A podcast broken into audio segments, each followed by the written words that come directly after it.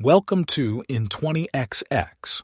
This series takes the listener, year by year, into the future. Ride the wave of change.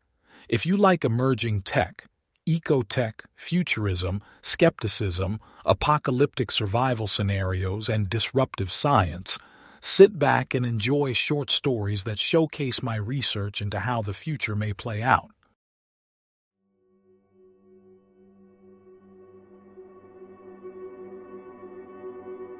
You say, Assistant, give me the latest tech news. Assistant says, Sure. For July 2052, 10,000 weather blimp drones were launched by NOAA. Each blimp drone is the size of a coffee table and shaped like a flattened sphere. Powered by solar skin, they can stay functional in the skies for a year or more. They travel nearly as fast as copter drones and can fly near people without being heard. NOAA isn't the only group launching blimp drones.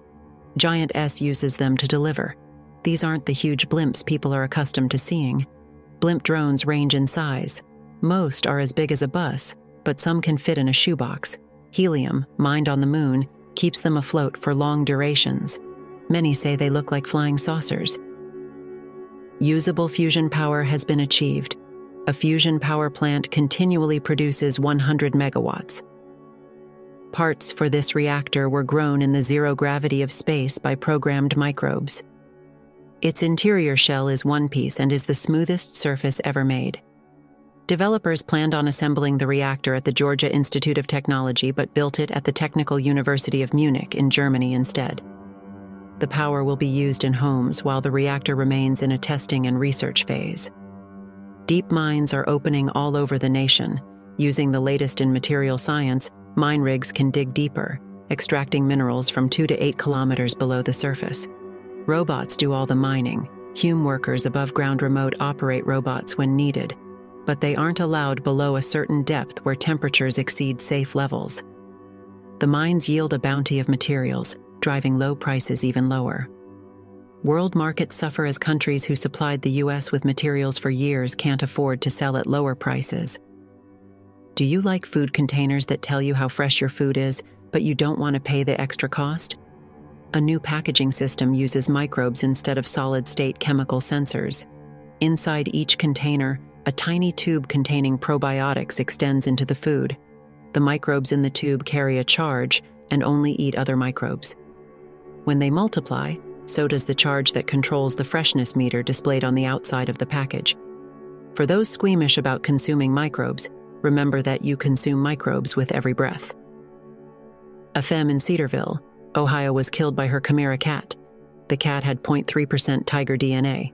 It was the normal size of a cat, and it had tiger striped fur. The femme's husband said the cat attacked when his wife petted it on the back as it rested on her lap. He said, She always pet its back. I told her cats only like to be pet on the head animal rights groups are protesting the decision to terminate the cat's life. Those are the top stories.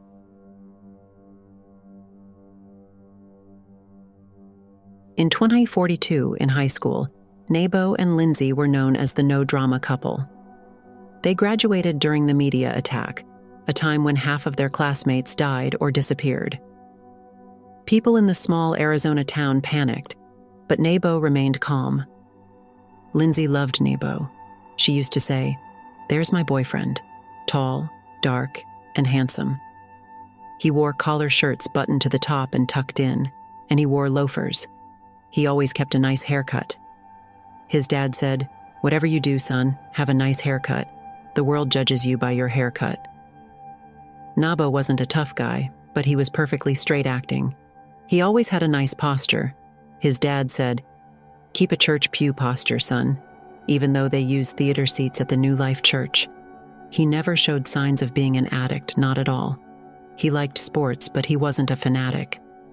Sometimes he and his friends played cards, but for him, it was about hanging out and having a few laughs. He didn't drink, nor did he not drink. Nine years later, Nabo sleeps with his glasses on. Each morning, when his link alarm goes off, his glasses light up and he wakes into VR. He opens his eyes to his home space, a peaceful prairie landscape. The grass bends as waves of wind pass over it. Birds fly circles around each other. The morning sun appears bright, even though he could stare at it all day without hurting his eyes. Nabo clears his throat, sits up, and says, Start robot vandalizer. Assistant says, Logging in now. The scene changes to a robot dispensary center.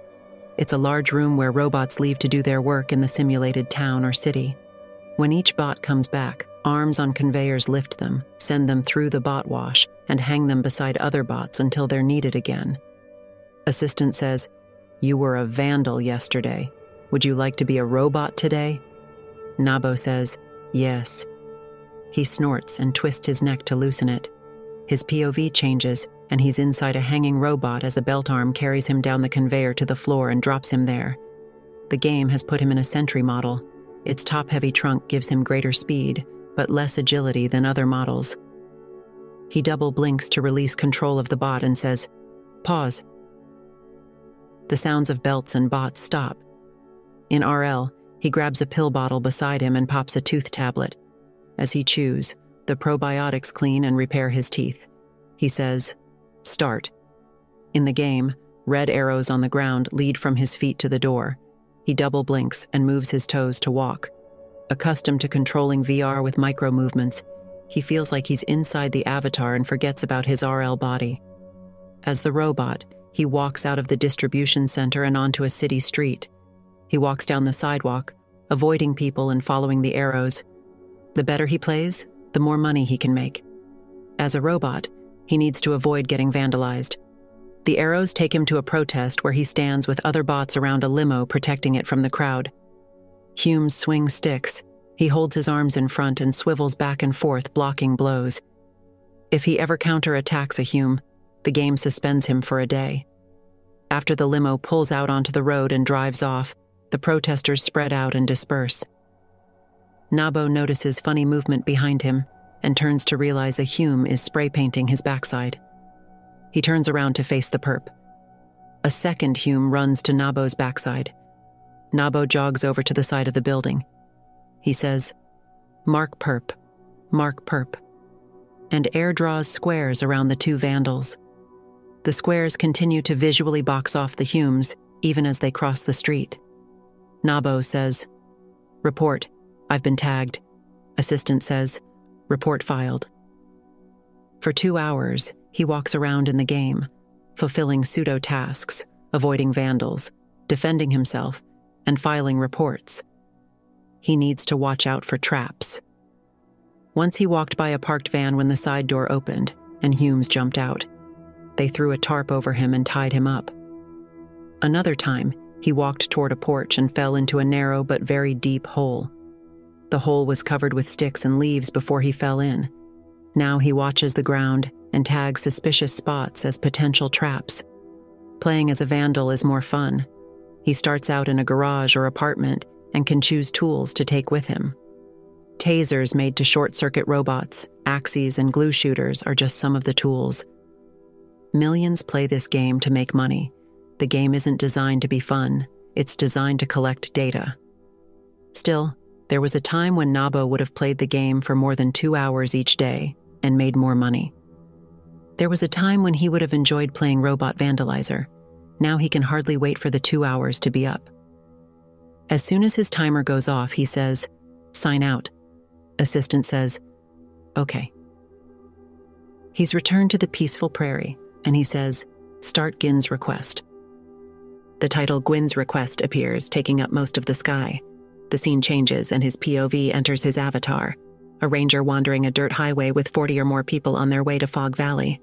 He breathes a deep sigh and aches fade as muscles relax all over his RL body. In game, he walks alongside Blue Egg and picks up their conversation where they left off yesterday. He says, I'm not scared of the dark. His feeling of missing her vanishes. She walks, veering slightly left, then right. She looks up at him with a playful jeer and says, I've snuck out at night enough to know you never leave that little tent of yours at night. When Nabo first tried Gwyn's request, he didn't care for it, but the sides of the trap were already around him. Goggle and Giantess, among others, had been recording him for years. AIs observe his online activity and determine his preferences in detail. His glasses record his eyes when they dart with interest, slacken with disinterest, widen with fear, squint with laughter, and moisten with sorrow. AIs know what thrills him, disgusts him, fires him up, and satisfies him. They know what timing of events most engages him. The AIs create profiles not just of who Nabo is attracted to, but the details of what he's attracted to. All this knowledge about Nabo is used to custom create Gwyn's request to Nabo's liking. The game doesn't go for momentary reactions. It builds deeper feelings over time. It makes him so sympathetic for the NPCs that he'd lay down his life for them.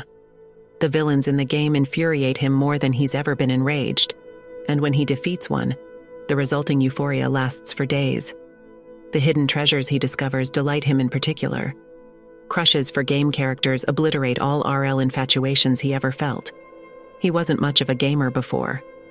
The second time he played, he got a feeling that would slowly grow. Every time he plays, it grows. And as it grows, the thrilling parts of the game thrill him more. Sad events leave him heartbroken. The NPCs feel like family, like childhood friends, like his tribe. The game becomes more compelling, more real. When his parents moved to a church settlement in Georgia, he didn't find out about it for several weeks. He didn't realize Lindsay left him for an entire week. He's gone broke playing the game. Last year, he got dehydrated and could have died because he wanted to play the game for just a few more minutes. Making himself work two hours before playing the game tests his willpower to the limit. Quitting the game each night when his alarm goes off challenges him to his core but lately it's gotten easier. At night, he feels his exhaustion and almost looks forward to sleeping. The power Gwyn's request has over him seems to be easing up. He's still captivated, but the game feels blander than it did a few weeks ago. The reason is when he plays the game all the time, he isn't surfing the net, and AIs can't record new data on how to captivate him. So the game is repeating itself more often. The latest villain seems a lot like the last one if he did a bunch of other things online, AI could collect fresh data about him and use it to generate new content in the game. He'd gone days mostly unaware of his RL body, but today his sore back bothers him. Maybe he needs just a little break from the game to stretch his legs. Blue Egg glances at him as he double blinks. The menu pops up and he air taps quit. Did Blue Egg frown just before the game closed? He's back in the home space prairie. He says, Quit VR. As sound canceling fades, a commotion from outside reaches his eardrums. His glasses clear. His eyes widen, his mouth opens, and he sneers. What's that shouting? Sitting on a puffer blanket on the floor of what used to be a bakery decades ago, he watches shadows pass the papered glass of the storefront windows.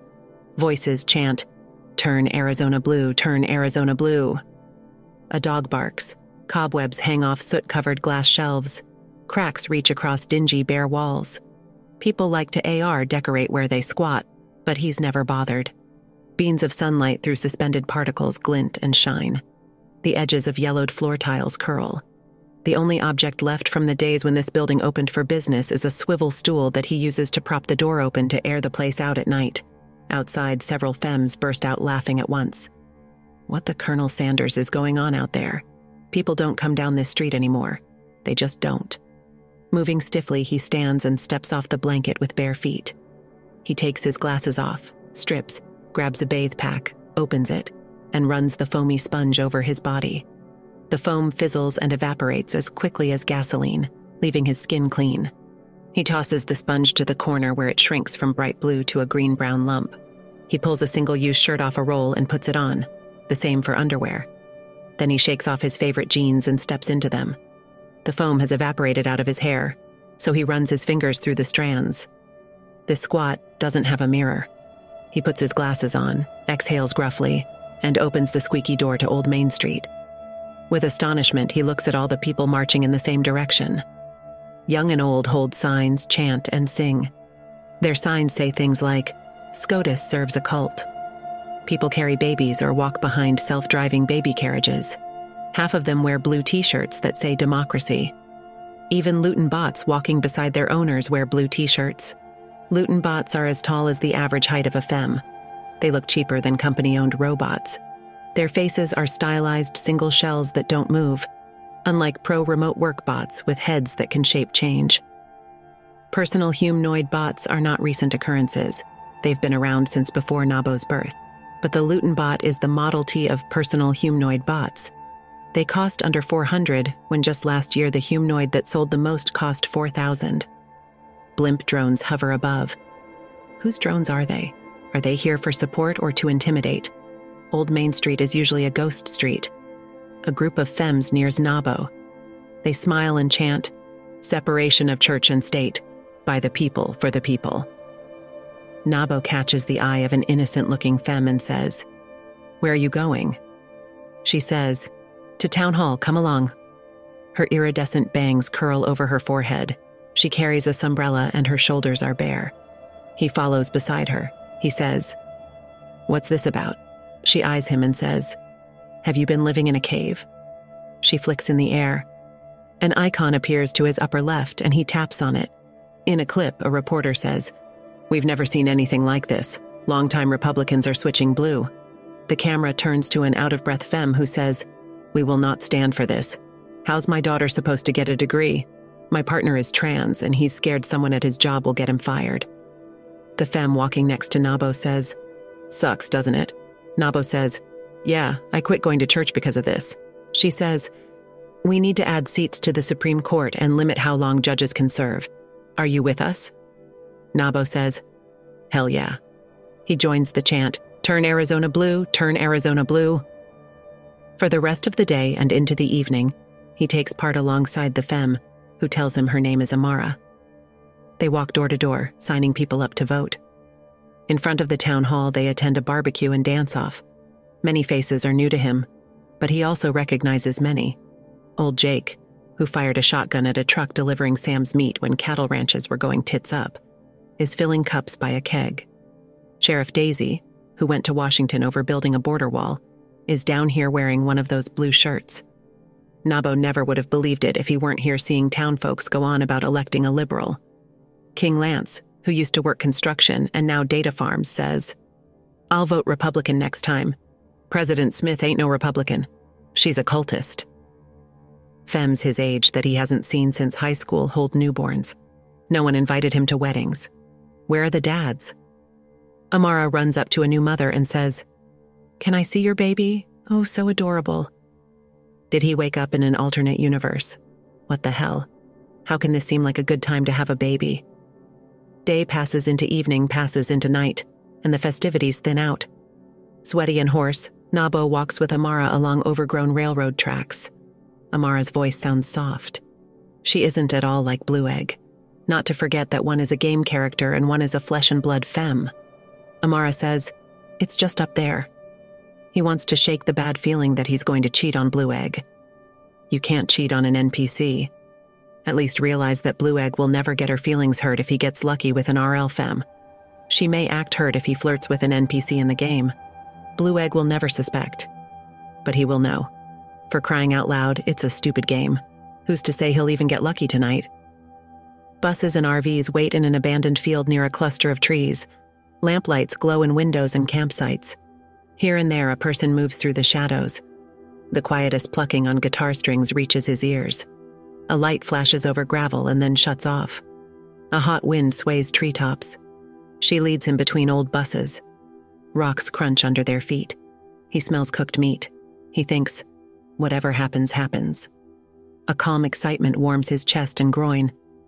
On steps into a bus, she abruptly stops so that he bumps into her and she laughs and says, Be quiet. I'm just a guest here. In the dark, her eyes look bigger behind the sheen of her glasses. As they walk between bunks closed off with blankets, he hears breathing and bodies shifting. He follows her down the narrow aisle. She ducks down and slips under a curtain and into a lower bunk.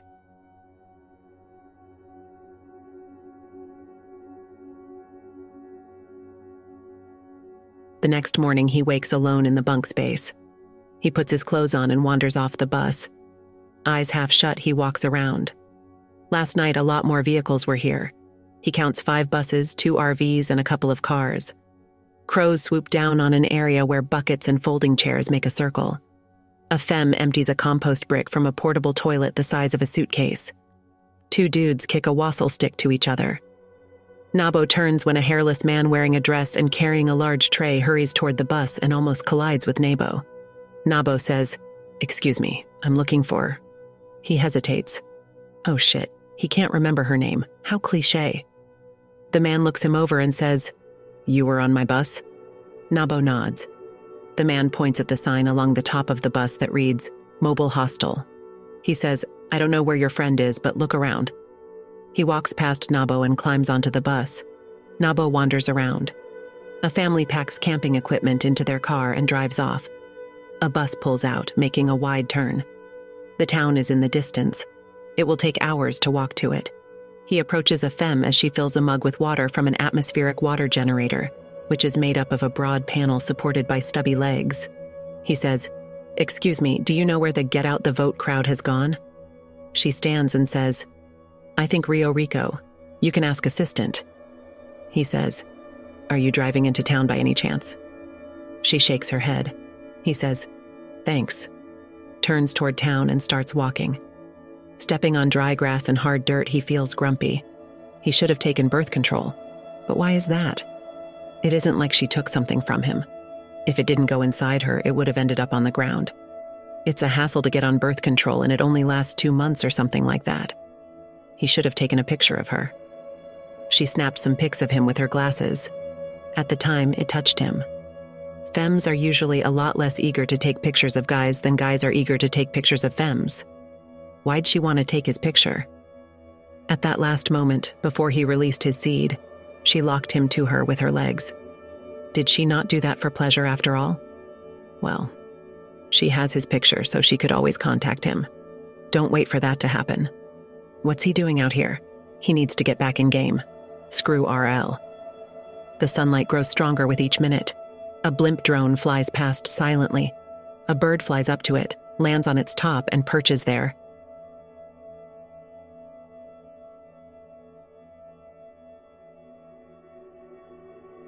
The rumble of giant construction bots outside scares Wilma's 25 cats. Most of them hide, but the ones she can see slink through the kitchen and shelter under the table and chairs. Their wide eyes dart, and their hair stands out. An older cat's tail twitches and its ears swivel back. A gray cat leaps down from the fridge and shoots across the room. Now that troops are coming home from the war, a lot of the military will locate along the border. Bots resembling excavators and cranes build the new military complex down the road. When finished, it'll house 1,500. Locals use noise cancellation on their canal links, but cats don't have canal links. Wilma enjoys a quiet house, except her cats act spooked day and night, and sometimes she sees a window or dishes shake with the noise from outside. The company that buys live data from her cats pays more because of their fear responses. The company pays her for data it uses. Cats who sleep all day don't generate much usable data. If she gets the cats to play, climb, and explore, her daily earnings go up. She'd never scare a cat on purpose. Are there feline data farmers out there who would? She sure hopes not. Two of her cats have trembled for days. Let's just hope they finish the construction soon. Simeon bought her a Luton bot, probably to make her feel better. Luton bots are the first humanoids that her assistant can control. Her assistant helps her day after day. How exciting that it will have a body to help her around the house. She and Simeon sit at the kitchen table, both viewing the same AR menu. Wilma leans forward, and her long, straight hair hangs down the center of her back. No matter how Simeon sits, his elbows and knees jut out. The Luton bot stands before them. Simeon scrolls through the skills. He says, Clean the counter, clean the stove, clean the refrigerator, vacuum the floor, mop the floor. I don't see anything about cats. His voice strains. She says, Assistant, use Luton to change the kitchen litter trays. She puts on an air of lightheartedness. This is all just for fun. Assistant says, I don't have a skill that matches that request. She says, I just love it if Luton could clean up after the cats and feed them and give them water. It's a full time job. He says, New skills are added each day. I'm sure in a year the bot will be able to at least clean the litter trays. He looks disappointed. She says, Do you think Grace could teach it to take care of the cats? He says, Maybe. Assistant, load the dishwasher. The non metallic bot comes to life, walks over to the counter, takes dishes from the sink, and loads them in the washer. She laughs and says, It still creeps me out how Hume it acts. He says, It's just playing back recordings of Hume's moving. She says, I want it to hang our laundry on a line to dry like it does in the commercial. He says, We can do that. I have some cord in the garage. He smiles and relaxes. She says, Sun dried clothes, it'll be so nice. He says, I'll help it map where we put our clothes so it can fold our laundry and put it all away. From the other room, Grace yells, There are a lot of buses coming down the road. To Simeon, Wilma says, My handyman. She smiles at him with one eye pinched closed. Grace runs into the kitchen holding just the head of the automated doll her grandmother gave her last Christmas. She shuts her eyes tight and hollers, I counted 10 buses coming down the road, and there's a man walking across the field that the army cleared. Simeon gets up, kneels beside her, and says, I'm sure it's okay, my little math magician. With her eyes still closed, she says, Don't you mean mathematician? He says, Maybe.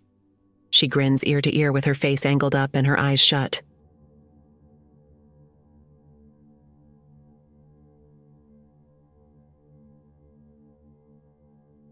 As Nabo walks, he logs into SharedIt and air clicks New Post.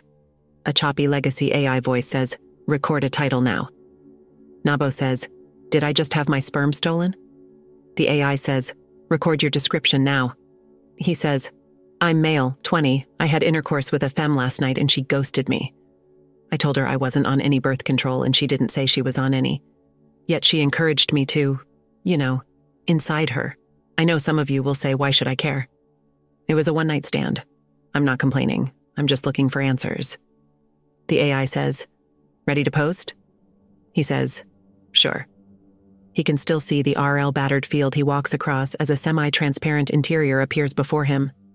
His POV remains still in the interior as first a few and then hundreds of avatars fill the space, overlapping each other. One avatar that looks like a cartoon lion wearing a business suit stares at him and then approaches. The lion says, Hey man, that happened to me. A scarecrow walks up to him and says, Did you hear about the baby boom? Both Nabo and the lion shake their heads. Scarecrow says, I work at a hospital, and it's flooded with birth mothers right now. At least 70 avatars watch Nabo and gather around him. A zombie nun raises her hand and says, I mean, for the first time in history, having a baby isn't a financial liability. Nabo says, What do you mean? Zombie nun says, you can sign up newborns to be data farmed. It also gets its first free canal link and VR dots that way. The younger it is, the more money its data is worth. She laughs and says, It pretty much pays for itself. Akali, goddess of destruction, says, For the first time in history, babies aren't a financial liability. Lion says, That's great, but does that mean it's okay to steal a dude's sperm? Zombie Nun says, Is it stealing, though? Were you planning on doing anything with that sperm?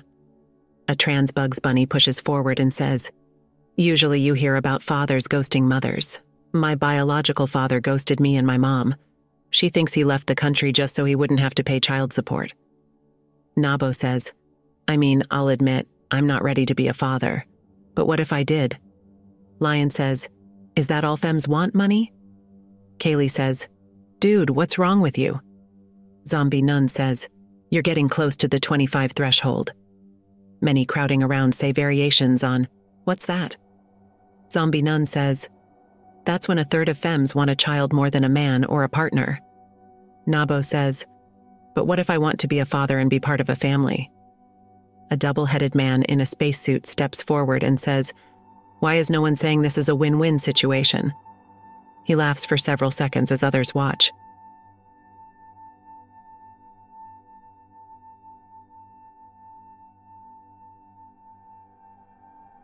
Simeon and Wilma sit on the couch. Wilma has a cat on her lap. Grace drapes herself over her dad's lap as she air taps with frosted glasses. Cats rest in different spots one on a shelf, one in front of the flat screen, one on the coffee table, and so on. A half desert cat sits in an empty giantess box, looking at everyone. Wilma says, They're so calm now that they finished the base. Simeon says, And it only took a week. She says, around the clock. He says, Still, that place is huge. She says, Gracie, what are you doing? Grace says, I'm feeling my way through five dimensions. I'm trying to find the ball so I can win the game. Wilma sighs and says, She's growing up so fast. I want another baby. Simeon stares at nothing, then says, I think we should have one. She says, It's just that She rests her chin in her palm. He says, What? She says, I worry. Grace reaches out a hand and Wilma softly claps it with her hand. Grace laughs and pulls her hand back. Wilma says, When we roll the dice, we get some wild numbers. He says, I know, but gene tampering is outlawed. She says, The embryo screening in Canada is getting better all the time. They reduce the chance of cancer and hundreds of diseases, and they can screen out causes of obesity and depression. We can choose tallness. They're better at predicting four, for sociability. He frowns and says, I worry that if our second is so much different than Grace, it might not be good for either of them. She says, We can factor that in when it's time to select. He chews a knuckle and watches Grace. He says, True.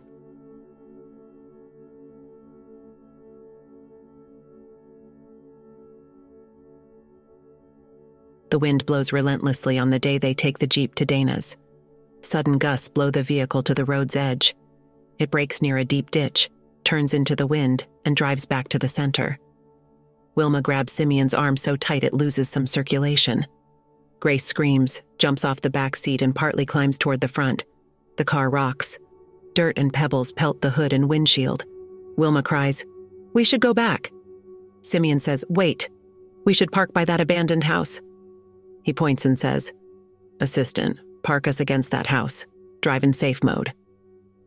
Assistant says, Okay.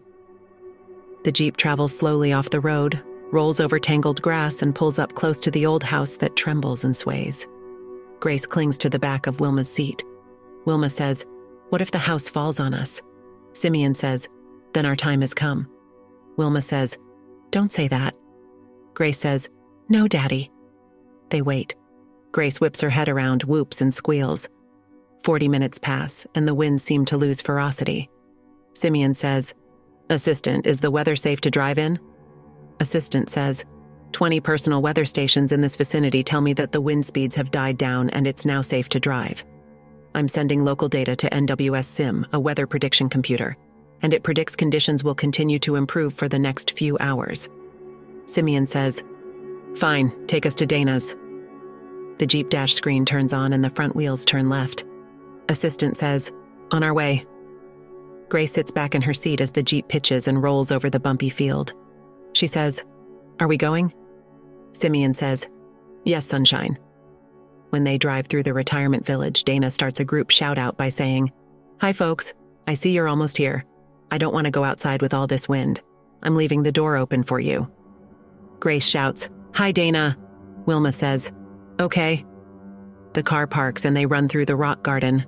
Grace runs ahead and opens the door. They enter. In the living room immediately inside, Dana waves to them from the couch and says, Shut the door, please. The wind pushes back as Simeon shuts the door. He sets Grace's purple backpack next to the coffee table. Because Dana's condo is part of an octagon shaped building, the living room has a noticeable wedge shape. Grace jumps, stands before Dana, and says, I'm staying here tonight. Dana says, She's gotten bigger. Grace says, I'm 11 now. Dana nods. She looks like an aged bodybuilder with firm muscles under wrinkled and patch colored skin. Her clothes are a bit worn out. Her long hair, though hardly ever exposed to chemicals, is dried to stiffness by the Arizona sun and heat. Wilma says, Please check on the cats each day. Grace, show Dana where their food is. Simeon says, We'll call tonight. Does that sound good? Dana says, Sounds good. Grace, would you like to help me make lunch? Grace says, I don't like anything green. Simeon says, Grace, we gotta go. Give mom and dad hugs.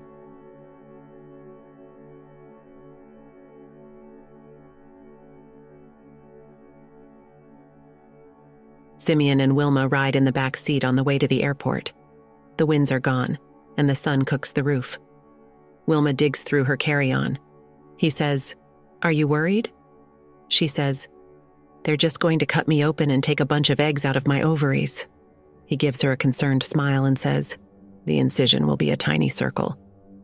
A shadow darkens the windows for a moment. Simeon leans over to look out the window and upward. A bus sized blimp drone flies over and gets ahead of them as it follows the road. He says, That thing is fast. It slows and hovers over the road about half a kilometer ahead. It lowers something on a cable. Her hands stop moving inside her bag. Behind them, a cop car turns on its lights as it speeds forward. Their Jeep slows to a stop. Both Wilma and Simeon shift around in their seats. She drops her carry on and the contents spill out. A loudspeaker voice says, Wilma Knotts and Simeon Knotts slowly step out of the car. Bring nothing with you and keep your hands in the air. Separate from each other. Four bots with wheels instead of legs come toward them from where the blimp drone left them. A second cop car drives up behind the first one. Two cop bots step out of each car. Wilma grabs her husband's arm and says, What do we do? The veins around her eyes pulse and her mouth gapes. He says, We do as they say. He looks confused. Wilma steps out the right side of the Jeep and Simeon steps out the left. The police surround them. Wilma says, Why did you pull us over? Bots step behind both of them and handcuff them. The bot that cuffs Wilma says, We have a record of an attempt to tamper with a birth. Simeon says, We don't have fertilized eggs. He bares his teeth. The bots lead them toward the police cars. One guides Simeon into the back of the first one, the other leads Wilma to the second car. Wilma says, I want to stay with my husband. You can't separate us.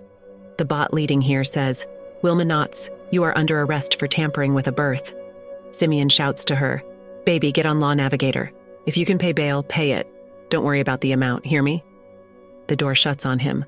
The bot opens the door for Wilma. She ducks in and slides on the hard, flat seat. She feels sick. It feels like a clamp tightens on her chest, stopping her from breathing. They shouldn't have gotten plane tickets to Canada. They should have driven. The two way plane tickets only give them one day in Canada. Of course, that raised suspicion, and they made a first payment to the hospital. That was a big mistake. How's Grace going to deal with this? And her 25 cats? How can Wilma expect Dana to take care of a child and 25 cats for any longer than three days? Will Simeon lose his job over this?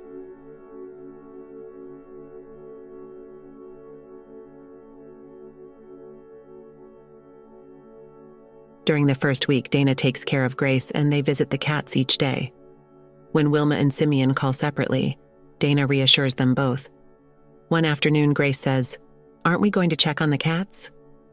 As Dana sits on the couch with her glasses frosted over, she says, A little later. By evening, Grace gets hungry. She says, Are we having dinner? Dana, who's been in VR with her friends all day, says, You're a big girl. Can you make yourself a sandwich? Grace says, we still haven't checked on the cats. Dana says, They're fine. I'm sure they have plenty of food and water. Dana remains tuned into her VR session when Grace steps outside and shuts the door behind her. Hot air envelops her. The sky is a burning orange near the western horizon. Last year, she walked with her mom through this retirement village to home every day. Grace remembers the way. The light grows darker as Grace walks toward her house to check on the cats she knows all by name. Kiwi, Boy George, Stamps, Emo, Calico, Pinky Burp, Sunny, Ghost, Jumper, Killer, Treat, Fancy Feet, Coolio, Big Mama, Nosy, Lunar, Mac, Tattletale, Sleepy, TNT, Hobo, Princes, Monster, and 10-4. She'll have to clean the litter boxes this time. She's watched her mom do it enough to know how to. Maybe it feels kind of scary to be out on the road by herself. She already knows she can't call her mom or dad. They can call but can't be called. The sky is still blue, but the vacant road is dark. Light fades from the sky and stars come out. Crickets send out static noise. She counts one, two, three blimp drones hanging in the sky.